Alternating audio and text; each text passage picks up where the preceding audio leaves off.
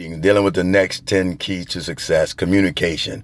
Man, communication makes a difference, whether it be verbally, non-verbally, or documentation. Many times we realize that documentation rules the nation because if it was not documented, it did not happen.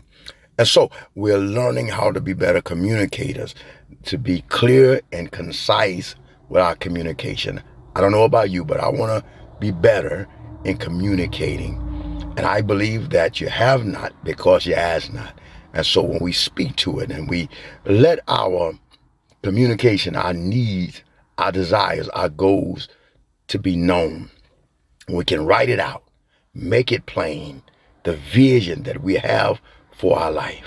I believe that people will buy into it, assist, help it come to pass. And I believe that God is always on your side. So communicate strong, communicate clear, communicate concise, communicate the love for what you have for people and also for the goal and your vision to serve. Communication, a key to success. God bless.